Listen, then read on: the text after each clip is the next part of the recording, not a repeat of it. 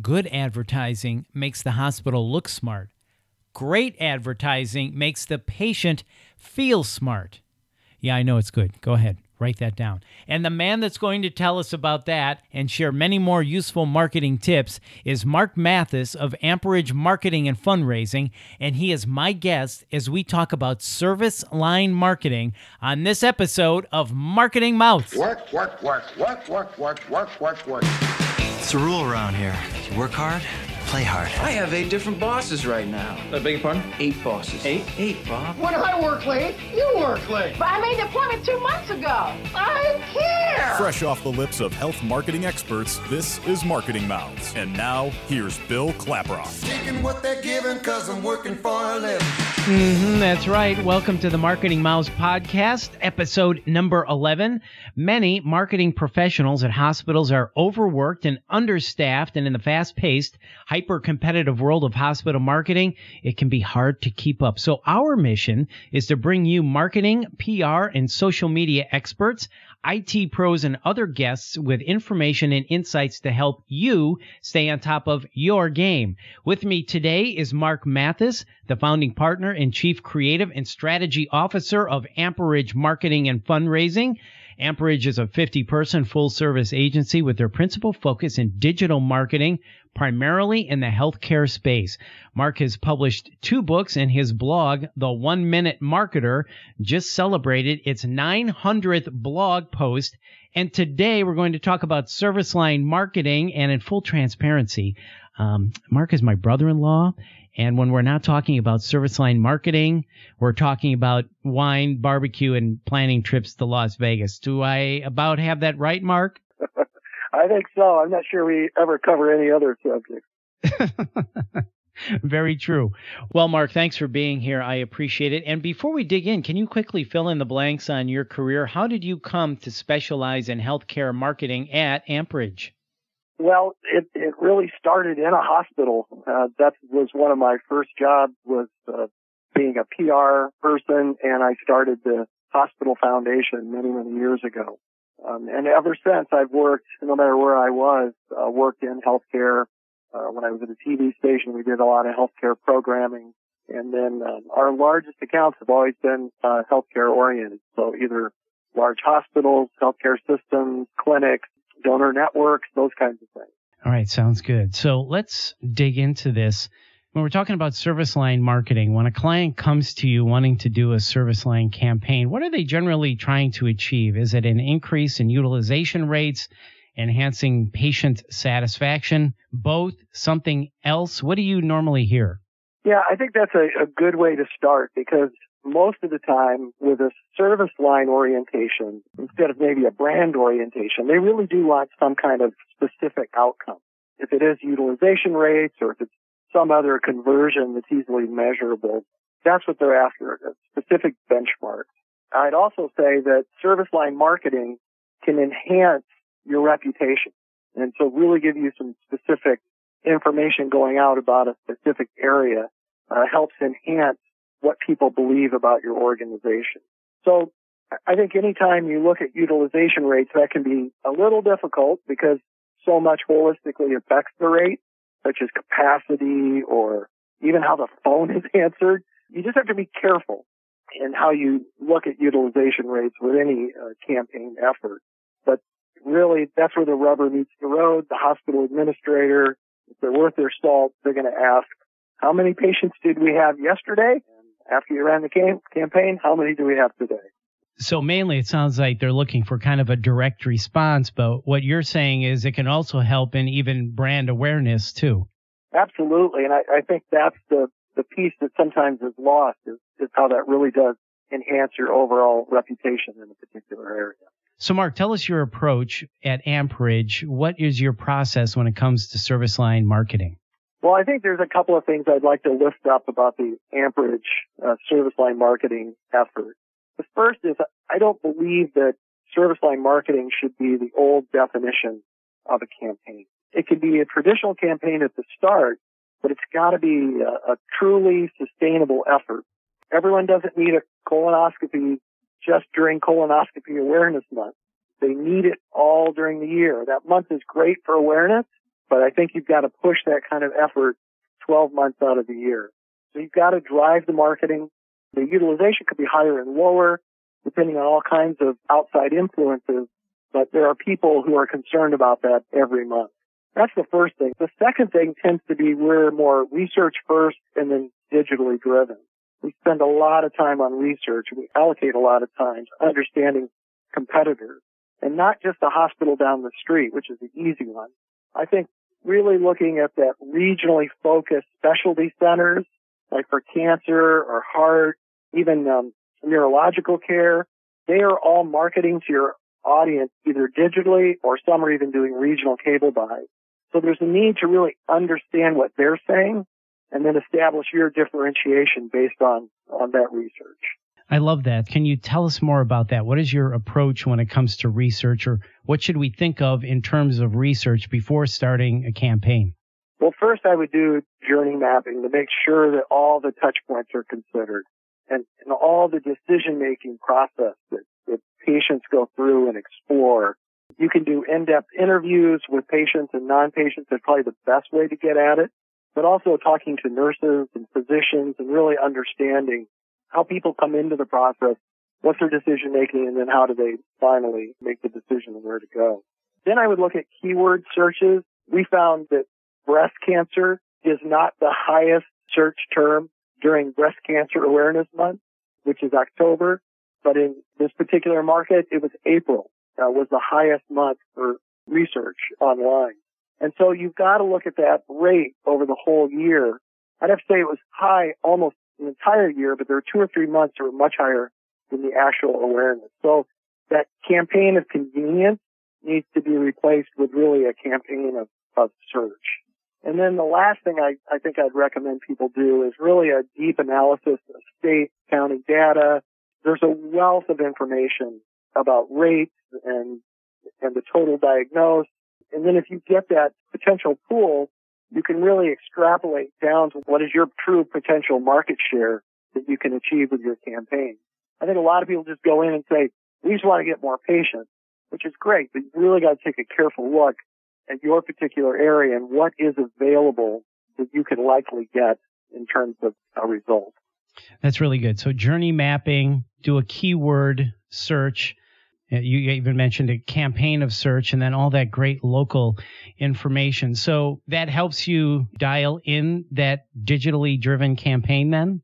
Exactly. That's really the key. I mean, you can get this down to some really choice personas and, and really have a, a great insight into how to place a digital campaign, which you need. It's interesting. I just, when I knew this was coming, I saw that eMarketer had an article on the new media mix. And they said today it's around 37% digital, 63% traditional. And in just three years, they're anticipating that's going to be a 50-50 split. We're seeing that kind of increase.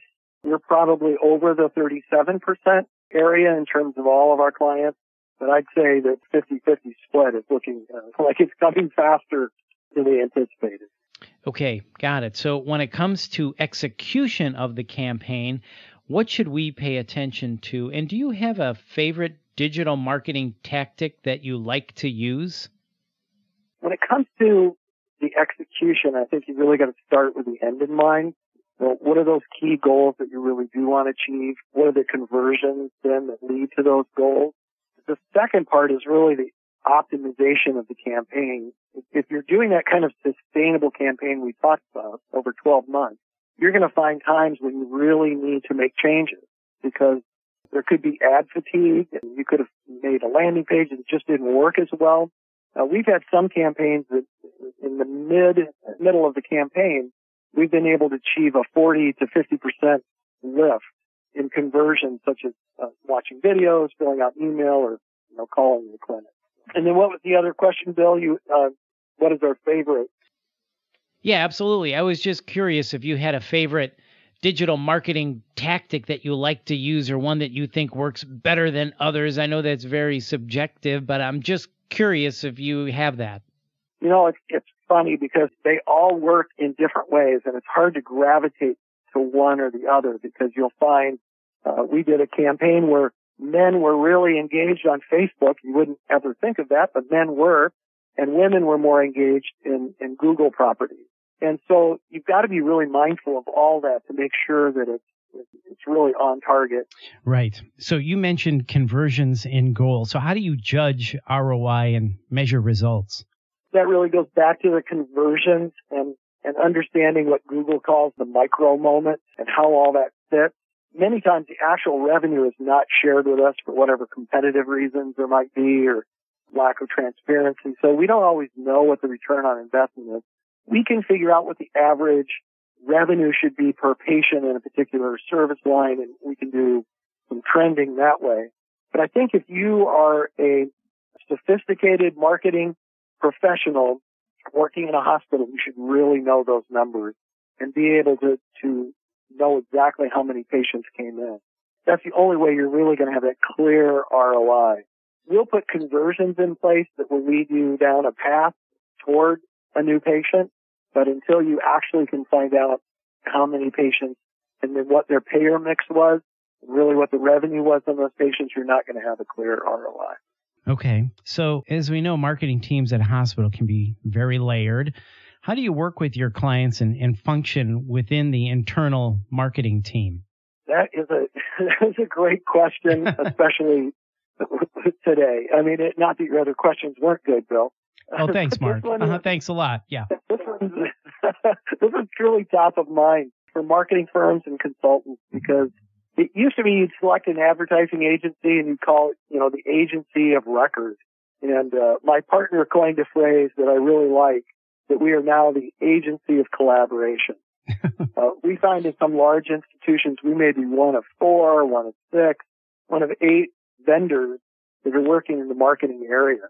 So we have to collaborate and work in teams, even with different agencies. That's hard to do. We do, we do get along, but it's hard to do. The other thing is just really understanding the nature of, of marketing departments at, at healthcare organizations today as well. And many times there is a videographer there, or there is a writer, or there's a designer, or there's a strategist. And so being able to work with them, becoming much more specialized in the areas that they need the most help in. That's that's typically how we work with the with clients today. Well, that makes sense. So I mentioned before you're my brother-in-law. We spend a lot of time together and we often talk about marketing. I know you're very good at this even when we're passing billboards. You'd be like, "Why are they doing that?" So from your experience, tell us what errors do you see people making in service line marketing? Well, that's a loaded question. Um, I'm glad you didn't ask me like who's made those errors. Yeah. Um, I would I would say the number one thing is looking at service line marketing is just marketing. So much more needs to go into that. Research, product development, customer service, the brand. You know, in, this age of, of what I like to call the proactive patient, meaning they don't call the doctor when they're hurting. They look up something online first, uh, then they call the doctor. You need so much more than just nice digital ads or nice billboard or something like that. You really got to work on the holistic patient experience from beginning to end. Because if you do get them with an ad to call in to your clinic, you got to make sure that the person answering that phone is making a great experience for them and getting them in as quickly as possible. I'd say another thing people do is the leap to tactics. Um, you know, it's so hard to get people to convince to do a service line campaign. And the minute you do, then they go, we want to do billboards um, or bus bench boards or something like that. We don't put our doctor on every bus bench board. I think you really got to you got to do something called get smart, then get creative. Creative is a lot of fun. Everybody likes to do the creative end, think about where things can go, but really you've got to do that research at the beginning because the consumer is, is super savvy and they are sophisticated and they will do the research online even if you don't. So you can't make shortcuts. And, and, if I've got time, I'd like to add just one more, maybe. Oh, please. Well, you have plenty of time. It's my podcast. You have all the time in the world. Come on. I think the third one is just the lack of testing and tracking. That would be a huge error in this digital age. You can do A and B, you can do A, B, C, you can do A, B, C, D. You can test your ads, you can test your landing page, you can tweak and do A, B tests on landing pages. So it's so much more than a click-through world.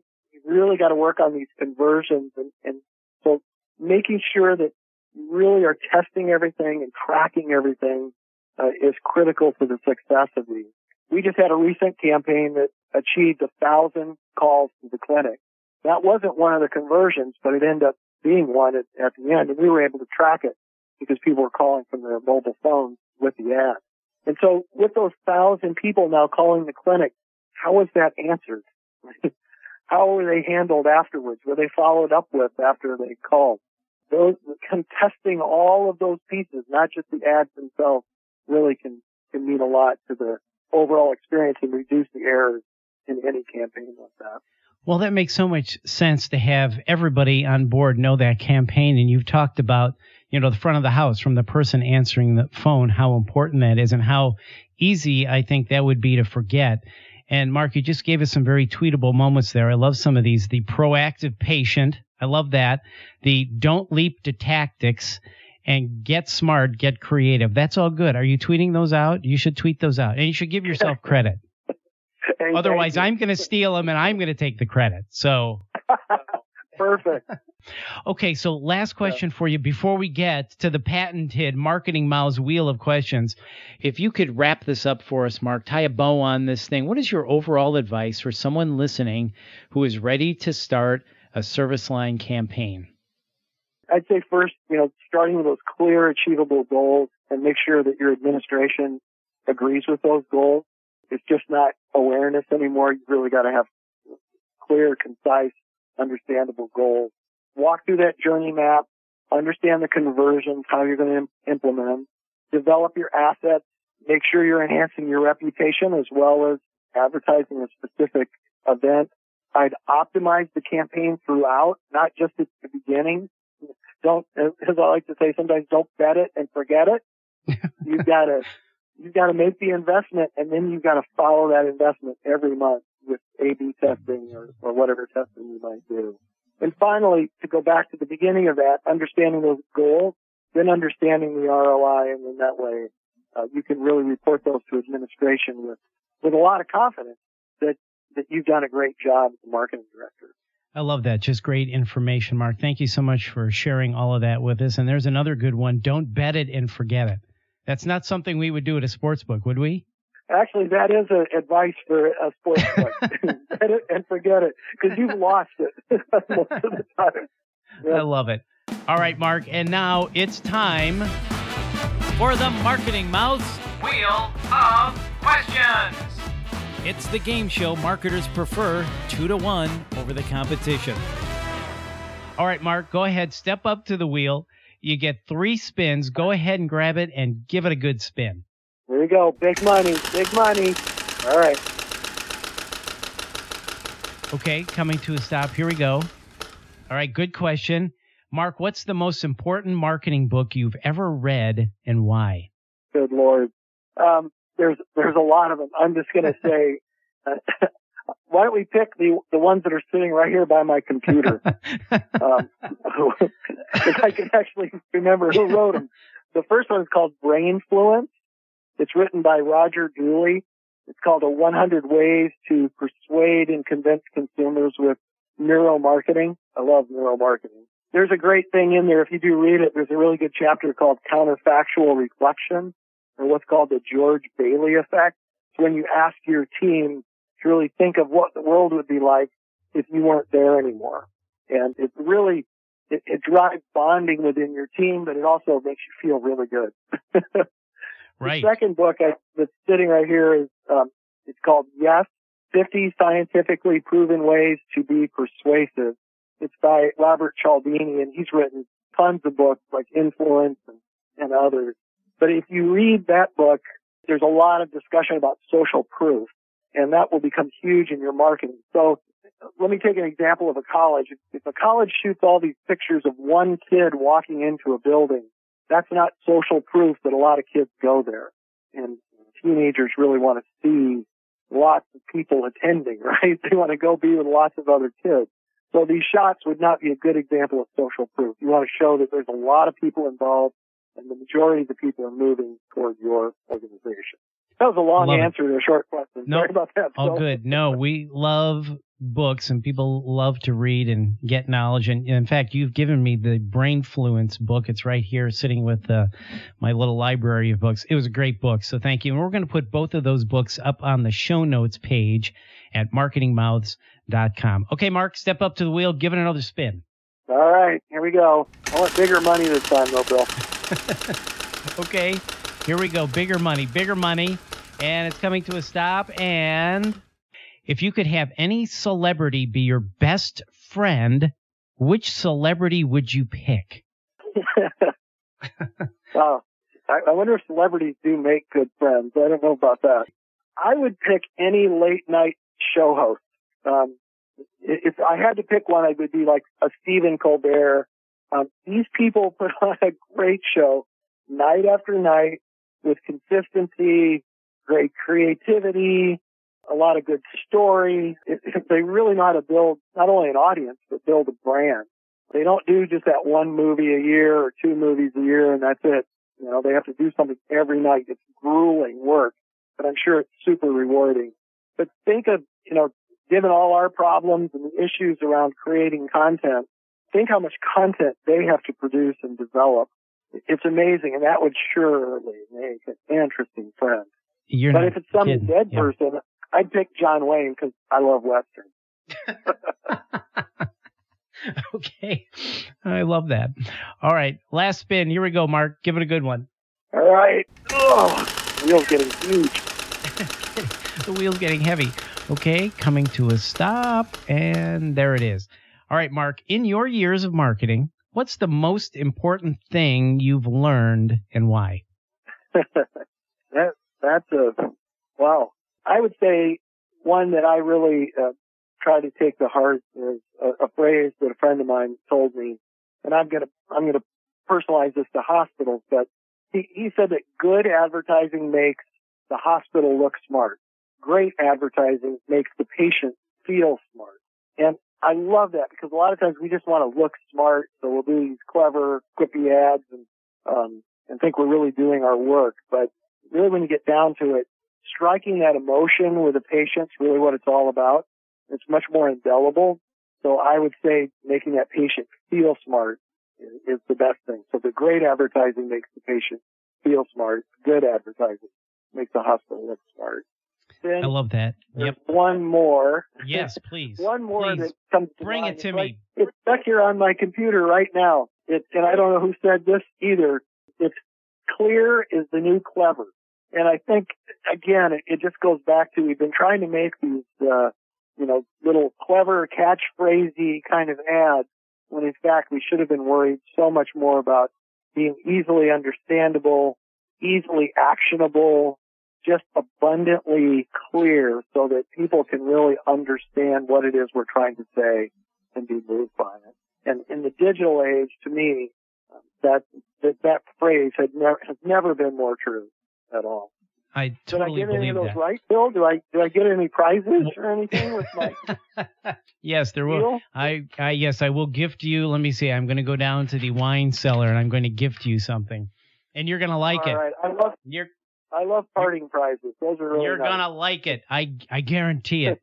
Great thought though. You're you're so right. We try to be clever so many times, and when clarity is much better, you know, there's that saying: if you confuse, you'll lose. So better to be clear right. than clever. Well, Mark, thank you so much. This has been great fun. If someone has questions for you or wants to inquire about working with Amperage, how can they connect with you? I think that the best way would just be to email me. at uh, Mark M A R K at amperagemarketing.com.